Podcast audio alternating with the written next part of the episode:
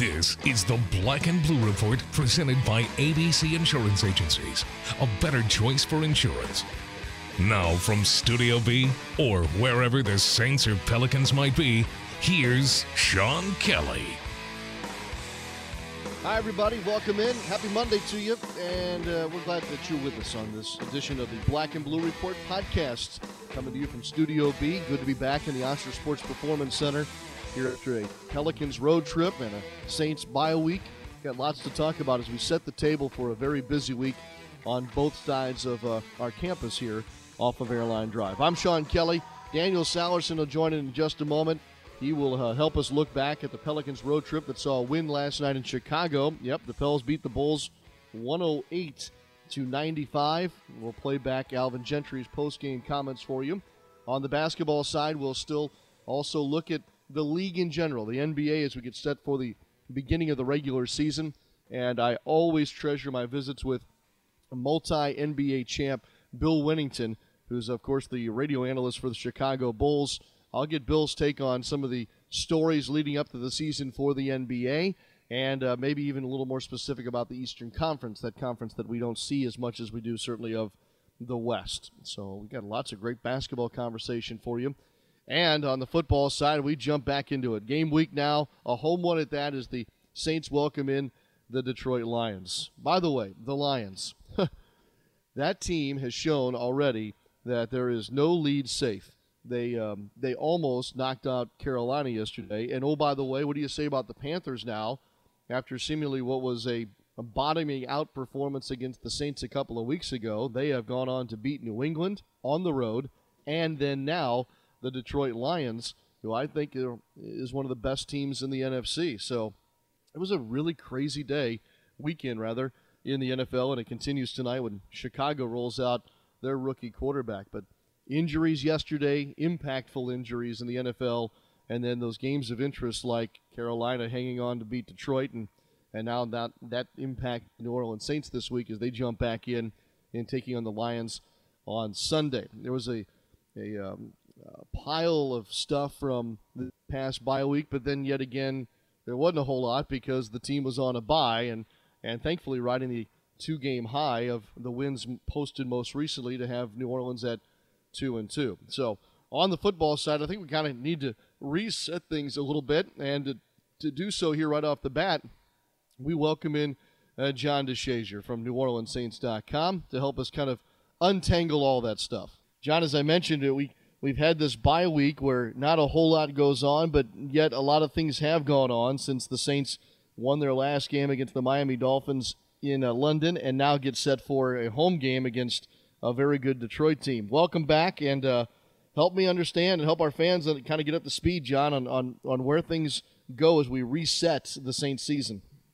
Well, we know the Saints are coming off two great defensive performances, uh, allowed less than three hundred yards in back-to-back games against Carolina and then Miami over in London.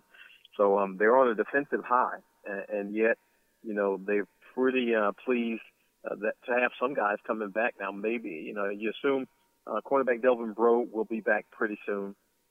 Um, I, it wouldn't surprise me if left tackle um, Teron Armstead is not back, maybe with the Detroit game. He had been in some limited capacity work uh, over in London, and it was the most extensive work we have seen him have since he injured his rotator cuff and had the surgery. So it looks like those two guys will be back really, really soon.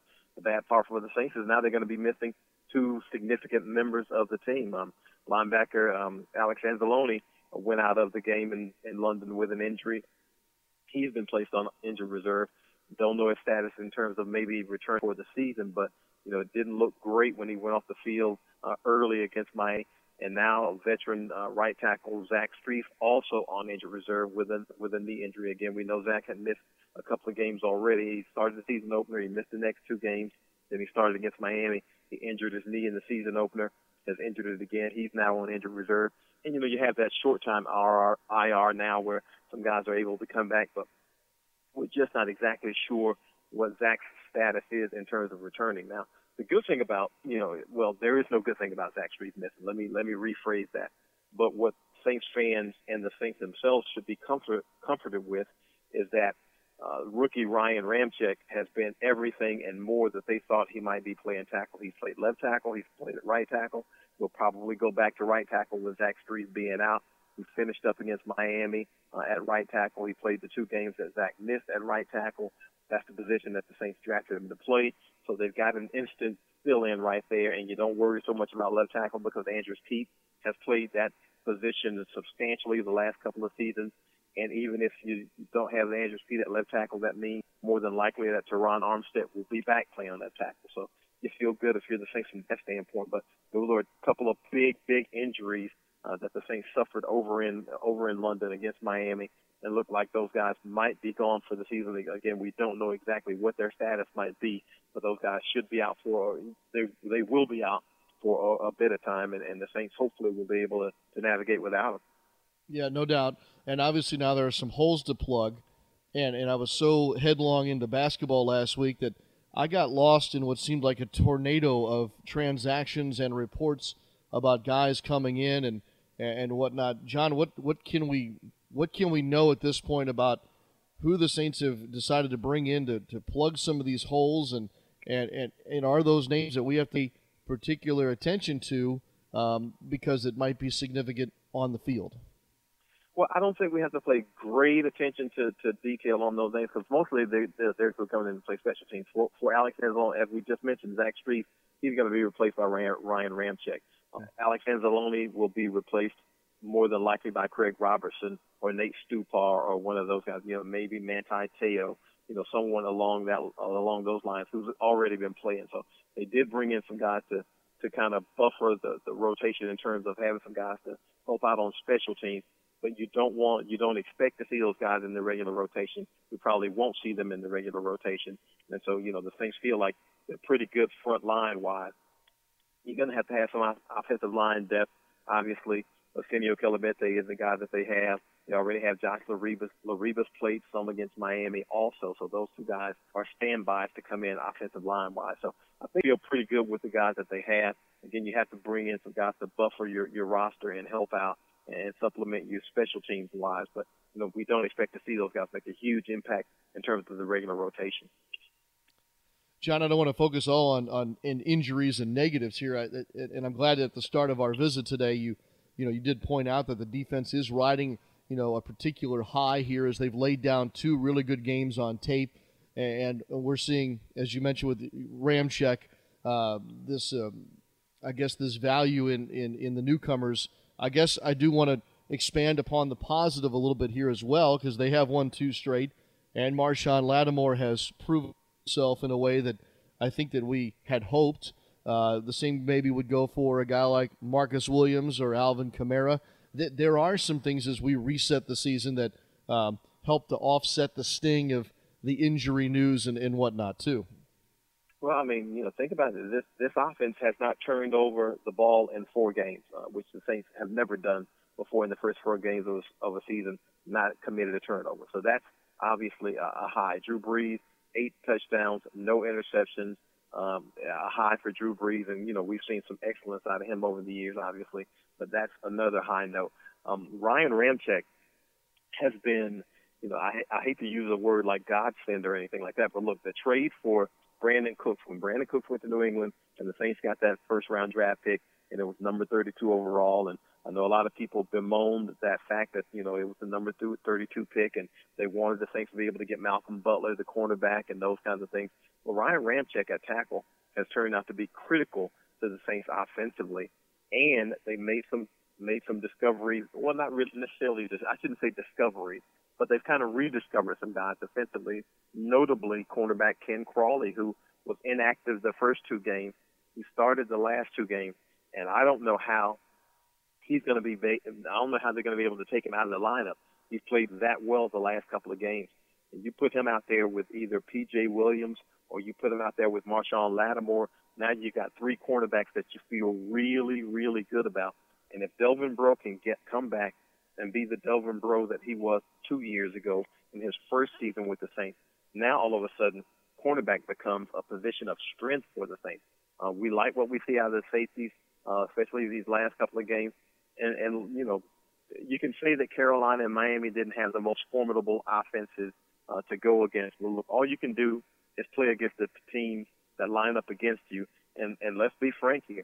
Last year or the year before or the year before that, those same two teams might have wreaked havoc on the Saints um, offensively. So the Saints defense been able to stand up and play the the way they have the last couple of weeks, uh, it has been has been more than gratifying. Pitching their first shutout since I think the two thousand twelve season or something like that, or maybe it was, I think it was two thousand twelve season, uh, week fifteen. They hadn't had a shutout since then, um, so they've really had some good things to build on. Uh, offensively and defensively.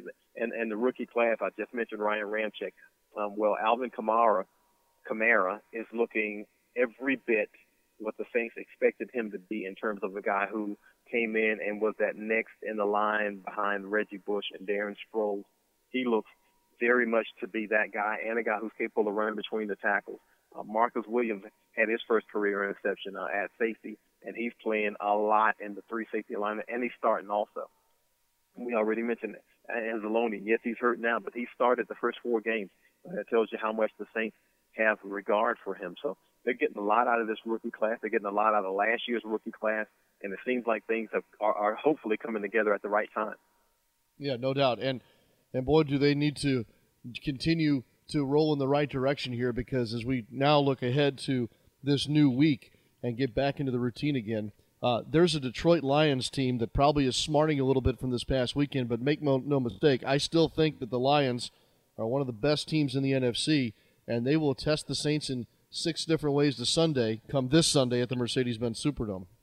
Well, look, the Lions have a really, really good team that has got a lot of confidence. Even though they didn't win yesterday, they made another late comeback against Carolina to push that game, and they're a team, no lead appears to be safe against them. Uh, the Saints are probably smart a little bit because Detroit handed it to them pretty well last year, um, beat them up pretty good, and I think that was the game where Drew Brees also entered his, injured his plantar fascia. He didn't end up missing any games, but he did get injured in that game. Well, Detroit is a team that is very good, a very good team that went to the playoffs, that that kind of has a good feel for who they are and what they're capable of doing. Matthew Stafford, now the highest-paid player in N F L history, is a fantastic quarterback. And so that secondary that has played so well for the Saints the last couple of weeks, last couple of games, they're really going to have to step up against Detroit. That pass rush that has been so fantastic the past couple of games with four sacks apiece against Carolina and against Miami, they're going to have to have that kind of pressure against Stafford, because if you don't get to him, he's going to carve you up pretty good. So the Saints are going to have to be on point. They're going to have to be really, really sharp in what they're doing defensively against Detroit. And at some point, we've only seen the Saints' offense really for maybe a game in terms of scoring, and that was against Carolina when they scored thirty-four points. But we haven't seen that Saints offense that's capable of putting up four fifty, five hundred yards and thirty-five points. We haven't seen that offense yet. Maybe the Detroit game is where we'll see that offense. Uh, indeed. John, may, maybe you'll have to hold me back a little bit this week when we're working together, you know, at practice and whatnot, but I can't help but be very excited about this week for the New Orleans Saints because, A, they're back home. That'll be great. But, two, John, a win this week not only gives them a winning record for the first time in a couple of years, but, man, if you sit there at, at three and two, you are right in the thick of everything with so much still to play for. Yeah, I mean, th- nobody is going to, I don't think, run away with the N F C South division. Nobody's going to, I don't think, run away with the N F C uh, conference-wise, to be honest with you. So the Saints are right in the thick of it. And, and as you just mentioned, the Saints haven't had a winning record since two thousand thirteen. Uh, they haven't had a win, and let me repeat that. They haven't had a winning record at this time of year or a winning record, period, since two thousand thirteen. So to have a chance to get over five hundred um, and hopefully kind of stack up some wins and get a little something in the bank, you know, so, so when trouble comes down the line, you know, you have a little something to buffer it with. But, man, it would be so nice for this team to be able to get over five hundred, get over that hump. They've gotten to five hundred the last couple of years, have not been able to get over five hundred. So to get above five hundred, man, would have to make them feel pretty good about themselves. Again, considering nobody's going to run away with this division, it doesn't appear. Nobody's going to run away in the conference, it doesn't appear. Yep, going to be a busy but I think good week, to say the least. Great to have you back, John. I appreciate it. I hope that you got a breath over the weekend, because here we go, headlong into it once more with uh, a home game this weekend. Yeah, we're really going to dive into it and start rolling here pretty soon, so looking forward to it. No doubt. John DeShazier, New Orleans Saints dot com. Look for him, of course, all week long, and it'll be great to uh, be coming to you, John and myself, and the rest of our crew this Sunday. We'll be previewing the game uh, throughout. So, all right, with that being said, we'll take our first break. When we come back, we jump into the Pelicans world. Daniel Sallerson, Alvin Gentry, in just a moment. There are plenty of good reasons to attend the Sanderson Farms Championship. About one hundred fifty thousand good reasons. Batson Children's Hospital, part of Children's of Mississippi, averages one hundred fifty thousand patient visits a year. And each year, proceeds from the championship support these patients by donating to Friends of Children's Hospital. Last year, the championship raised over one million dollars for Friends. So join us for the Sanderson Farms Championship, October twenty-third through twenty-ninth at the Country Club of Jackson. Good reason for a great time. fifty years ago, a groovy new golf gig first teed off in Mississippi. The tournament now known as the Sanderson Farms Championship. To celebrate, join us October twenty-third through twenty-ninth at the Country Club of Jackson for first-class golf, waves of fun, and one hundred percent natural Sanderson Farms chicken. All to raise money for Friends of Children's Hospital. Don't miss this fiftieth anniversary celebration. Visit Sanderson Farms Championship dot com for tickets today. We're talking Pelicans basketball on the Black and Blue Report. Welcome back to the Black and Blue Report. Time to turn our attention to the New Orleans Pelicans. And uh, with that, Daniel Sallerson has popped in here to Studio B with me. Uh, good Monday morning, Daniel. I feel like I saw you just hours ago. I feel like a zombie, but I'm in here. How are you, sir? I'm doing pretty much the same, but I'm in a good mood, uh, especially after the Pelicans won last night, beating the Bulls one oh eight ninety-five. And uh, we got a taste of the Pelicans on the road for the first time. They split the two games, and I go. I know they're only preseason games, but you called the game on Friday night in Oklahoma City. You were there courtside last night in Chicago. Uh, other than the Rajon Rondo thing, which we'll touch upon in a moment, what were some of your key takeaways from the two road games here in this preseason? Well, I thought I liked how uh, Anthony Davis, DeMarcus Cousins played on the trip, especially when they were on the floor at the same time.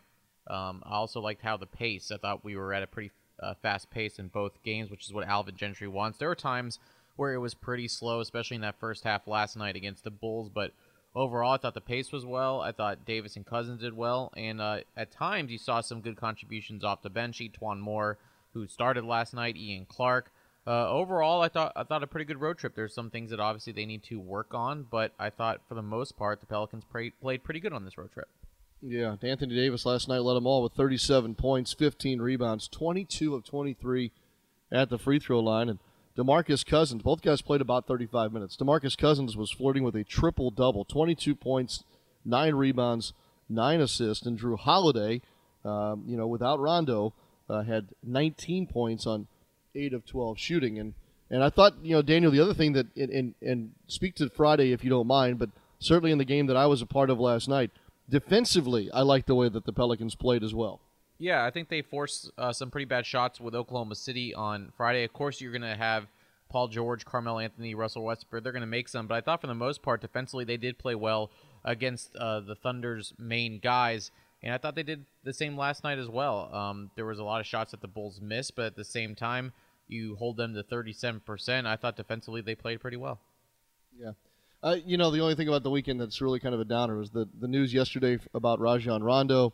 Uh, Coach Gentry explained that Rondo has been diagnosed with a sports hernia. As we understand it, he is to see a specialist today uh, regarding the next step, which might be surgery. Uh, I think that, you know, we'll learn a whole lot more either later today or tomorrow, Daniel. But, you know, by all accounts or speculation or anything else, the, the Pelicans are going to have to figure out how to do without a big piece that they brought in this offseason, and that's Rajon Rondo here at the start of this campaign. Yeah, the good news is you have Jrue Holiday, who is capable, obviously, of running the point guard because he's done it for so long. Um, but you do lose some do- uh, depth at guard because now you have to worry about who's going to come in for Drew.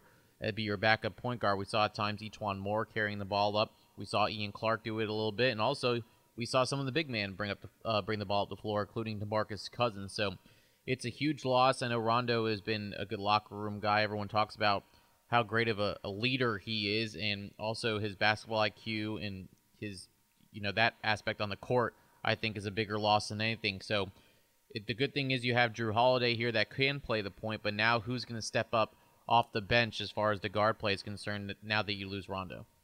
Good point, good point.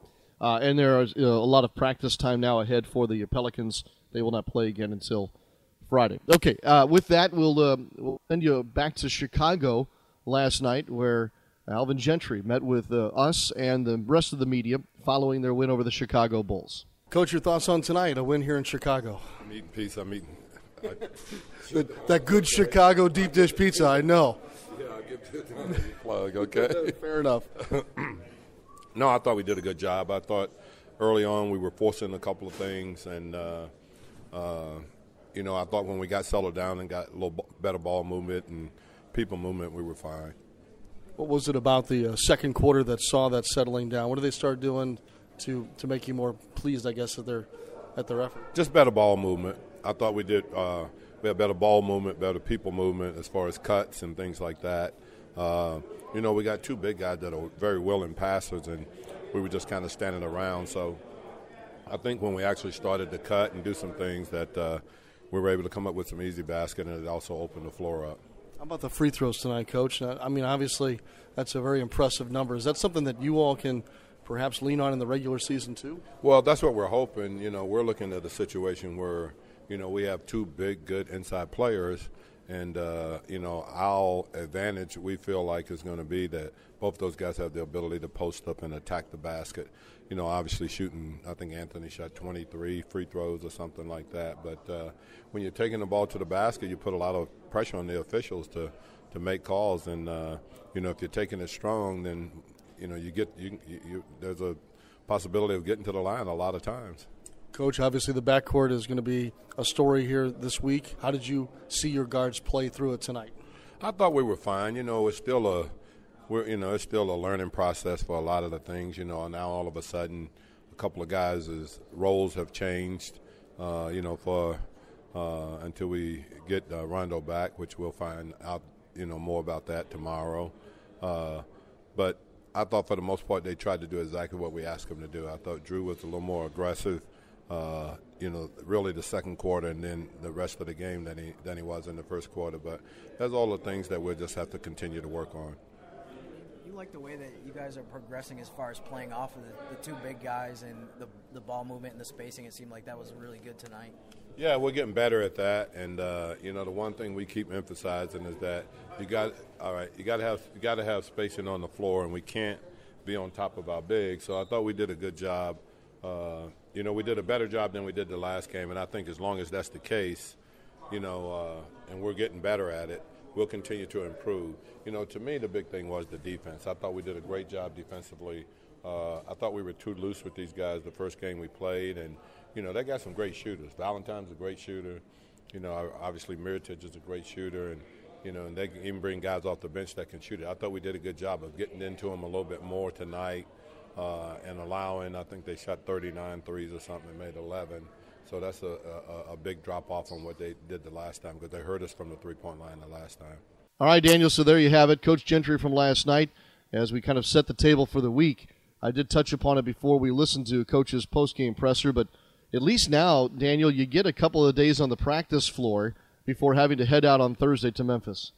Absolutely. It's what you need. You need a couple days now, especially – with Rondo out, now you're going to see more of Jrue Holiday working at the one during practice, E'Twaun Moore, Ian Clark, things like that. So I think these few days are going to be good for the Pelicans, but I'm also curious to see how now this Rondo news affects how they play on Friday, because Alvin Gentry has said this whole preseason that most likely this game against the Grizzlies, you're not going to see that many of the starters. But now with the injury, do you play them a little bit just so that you have more reps with Jrue at the one or E'Twaun at the one or Ian Clark at the one as well? So I'm curious to see how this plays out leading up to Friday's finale, which we thought would be just a let's get this over with kind of game. Now we might see some rotation guys play a little bit.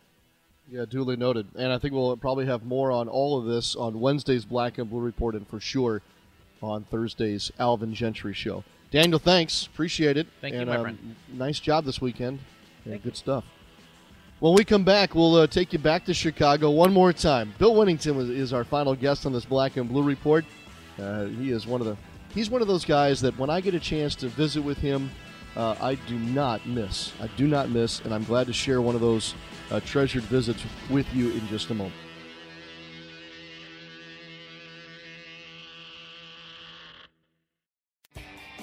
If you don't want to miss out on any of the action, get connected with your New Orleans Pelicans twenty-four seven, three sixty-five. Like us on Facebook. Follow us on Twitter for exclusive prizes and giveaways. Plus text with all the latest breaking news right on your phone with Pelicans mobile alerts. Visit Pelicans dot com for information on these great features. Plus sign up for Pelicans Insider with weekly updates from the Pelicans. Join the conversation today. In nineteen oh seven, Dixie Beer was a balanced, refreshing lager, brewed with love and top-quality ingredients. It would grow to become something that connected us, the neighborhood beer of every New Orleans neighborhood. And now, Dixie is back to that nineteen oh seven recipe, original and reinvented, just like its hometown. Visit Dixie Beer dot com to learn more, and always drink Dixie responsibly. Dixie Brewing Company, New Orleans, Louisiana. Want to listen to the Black and Blue Report on your phone? Download the Saints and Pelicans app today. Bill Wennington was a member of that Bulls dynasty back in the nineties, played a large role in their success, and obviously had a front row seat to everything that surrounded Michael Jordan and Scottie Pippen and Phil Jackson and what that franchise was able to do in dominating basically that decade. And he now is the radio analyst for the Chicago Bulls. And so he has that great mix of, of history with that franchise, obviously the league history now because of their place in the uh, in the collection of stories and uh, seasons and everything else. But he's also just a dynamic personality who gets it and always has great perspective for us. So with that being said, I wanted to visit with him last night while the uh, Pelicans were in Chicago, kind of about the start of a new season. And uh, I also asked him about these Golden State Warriors and what they've said recently about them, their place, and how it relates to maybe Chicago's from back in the nineties. Bill, it's great to see you, especially for the second time in, what, a week? Yeah, it's been it's, it's been a long time, and obviously seeing you after uh, opening day was, you know, things worked out well for us. I mean, the Bulls shot the ball well. It was a beautiful thing. That was a strange game, wasn't it? The first of the Pelicans run out there and score forty-seven points, and then you guys just kind of said, all right, well, we'll take our turn now. You know, it, it, games are usually like that. You've been around long enough. You you know, when teams come out and it looks like the route is on and it's over. And, and honestly, if there was anyone in that building that didn't think it was on, uh, they were mistaken. So it, it, the way it happened, you could kind of see that the Pelicans just kind of relaxed a little bit. And the, and the Bulls got their confidence and they started making some shots. And, again, we did score thirty points in the first quarter, so that was still good. But then, obviously, the, our defense picked up a little bit and challenged a little more, especially in that third quarter where Pelicans really did struggle, but the defense was much much better where we attended at least cutters to the basket. Yes, well, well, uh, we'll observe there. You know, uh, the Pelicans will play four preseason games. You guys will play a touch more than that. Do we have this right now? Did we did we see the N B A make the right move in shortening the preseason and extending the the I guess the time period in which the regular season is going to be played? Yes, I do. I, I definitely think so. And I think the Pelicans got it right. Four games, I think, is enough. You get uh, one game. Uh, in where you can get, you know, everyone on your roster some, some minutes because you got to bring guy, a couple guys in for camp because you're going to have practice pretty hard and you want to have two days. You just have ha- have to have enough bodies out there uh, to get, you know, basically if you got twenty guys in camp, you got enough for four lines and you can play five on five, two games of five on five, and everyone gets a chance and it's different. But four games, the last two games, you really settle into your rotations. The coaches can and. Uh, you have enough practice. The season starts about a week later, so you have enough practice just to fine-tune things. But you really don't need eight preseason games. It's a lot. It just, I think it just kept people having extra players on the roster just to keep them around longer. I think you're right. I think you're right. It. Um, did you hear Steph Curry the other day? He said he wants the Warriors to end up being like the Jordan Bulls. And I guess he's talking about dynasty more than anything else. But I wanted to bring it up since, by the way, you were a part of the Jordan Bulls. So, what, what do you what do you think when you hear something like that? Everybody wants to be like Mike, and and do I? I, I would want to if I was on another team right now. That's what I would want. I mean, that's if you have that opportunity to to have a dynasty and have a team that's going to win, you know, six out of ten championships in in a, in a decade, why not? And that's they're they're good enough right now. They they have a great team, and uh, obviously, honestly, in my opinion, if if they don't do that right now, I think the pressure's on them to do it. I think everybody, especially with what Jeff Van Gundy says, yeah. you know, they're they're the team team that's going to win it for the next few years. So they, he's putting more and more pressure on them. So if you're Steph Curry or anyone else on that team, you'd want to, to end up and have a dynasty like that. If not, like the Bulls, maybe a step better if they could. Let me poke the bear a little bit here for you. You all did it with a different type of schedule, too. So can we even compare the two eras? If, let's say, they do rip off, you know, a number of championships like you guys did, are they comparable be- it, it, with this much time in between? They're, they're always comparable, and you can always compare, and that's that's what our jobs are all about now, is talking about it. So uh, do I do I want them to be better than us? No, I don't. But are, can they be? They got the potential to be just as good, if not better, right now. So you you have to uh, look look at what they're doing, uh, what they're projected to do, and then what they what they'll do in the end. Now, I, I do like to make one note, notice. I mean, the N B A is different. Mm-hmm. Uh, the the rules have changed. It's not as physical. Uh, the, the seven foot guys are no longer seven foot guys, bruising guys, intimidating guys down low. They're almost three point shooters, and or most of them are actually. Right. But uh, that part of the game has changed. So. Can they be like the Bulls and, and win and have a dynasty? Absolutely. Now, if you want to talk who's going to win in the game, it's a different beast. And, and I know Steve Kerr said it in an interview last year. He and I would have a tough time guarding uh, Draymond Green and Steph Curry, but then he does forget that we came off the bench, so we would probably wouldn't be playing them a whole lot. Glad you noted that, by the way. Hey, what else as we get set for the start of the regular season? What else is intriguing you about things around the league as we get set to go? I mean, the, the the minor rule changes with the timeouts and the foul shots. The games are going a little bit quicker. There seems to be a little bit more continuity, continuity to the at least the three games that we've done right now. Uh, I like the fact that timeouts start right. The timeout clock is starting. Uh, halftime clock, excuse me, is starting right away. Yeah, I do too. Uh, that that it, it just makes it, it puts more emphasis on the game. I I, th- I used to think there was a lot more emphasis on the things going on outside and around the game. But uh, so far it's been pretty good. I'm intrigued. You know, everyone talks about the East being really bad and, and the Bulls not doing well. Uh, we've we've had three games. Two in two of the games we've shot the ball really well, and one game against Dallas we didn't shoot the ball well. Uh, so I'm really interested to see how we come out tonight against you guys, a team that we shot the ball well. The adjustments that each team and coach will make tonight. Fair enough. Uh, what about young players? Anybody catch your eye here early on, and whether that be in your in your organization or league-wide? It's, I think it's always fun to see what the new the new guys are going to look like. Well, I, you know what? I, I caught uh, what's it, the kid's Jordan Bell a little bit this morning uh, with Golden State uh, in their rout against uh, the Minnesota. And he had about a four-minute spurt where he had like eight or ten points in a row, two block shots, three of them were dunks. And he looked really good, and, and but he's the guy that the Bulls traded to Golden State yep. uh, on the draft day. So he, he kind of intrigued me for a guy that I didn't think I'd notice that much. He played real well. I liked him. Uh, and right now I'm, I'm uh, we got Justin Holiday playing back on our team, and I really like what he's done for, for us uh, on our roster right now. So uh, there's a lot more going on. We're going to see a lot more. Obviously, I haven't seen much of Philadelphia, but I'm very intrigued to see what – I don't know if you want to call it one, two, or three of their rookies are going to do. Yeah, like – redshirt rookies or whatever you want to call them. Yeah. Hey, since everybody else does it, I'll, I'll ask you to do it too. Is it Cleveland and Golden State again in the N B A Finals, or do you see a different scenario seven, eight months from now? I think if everyone stays healthy, then yes, we'll see we'll, we'll see those two teams. And I do like the way Cleveland played. I saw their first uh, uh, game that they played, and they played really well. They're going to be tough, and LeBron didn't play, uh, mind you, so... Uh, it's going to be interesting to watch them. I think they, if they really gel and play well together now, Dwayne Wade is there and Derek kind of plays the role that he started to play right now. They look pretty good. I wish they'd kick us back to the Eastern Conference so I could see you more often. It, it's a lot of fun. I wish you were back here too, man. Thanks, Bill. Sean, always a pleasure, my friend. Well, as you uh, just heard, you don't miss a chance to talk to Bill Wennington. Fantastic stuff. We will see Bill and the Bulls again here soon enough. These two teams will see each other in November in the regular season.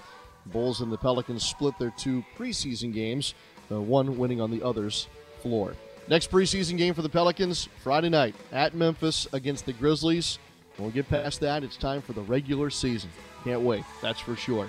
Can't wait for another visit with you on Wednesday. Our next Black and Blue Report is yours. probably sometime midday on Wednesday. We'll fully be into the Saints week as they prepare for the Detroit Lions. We'll know more on the Pelican side about Rajon Rondo, and we'll uh, look forward to Friday night's preseason finale. Thanks again to Bill Wennington, Daniel Sallerson, Alvin Gentry, and John DeShazier on this Monday. We're off and running. It's a brand new week, and we thank you for being a part of our uh, first day moving forward. With that being said, I'm Sean Kelly. We'll see you next time here on the podcast for Saints and Pelicans fans, the Black and Blue Report.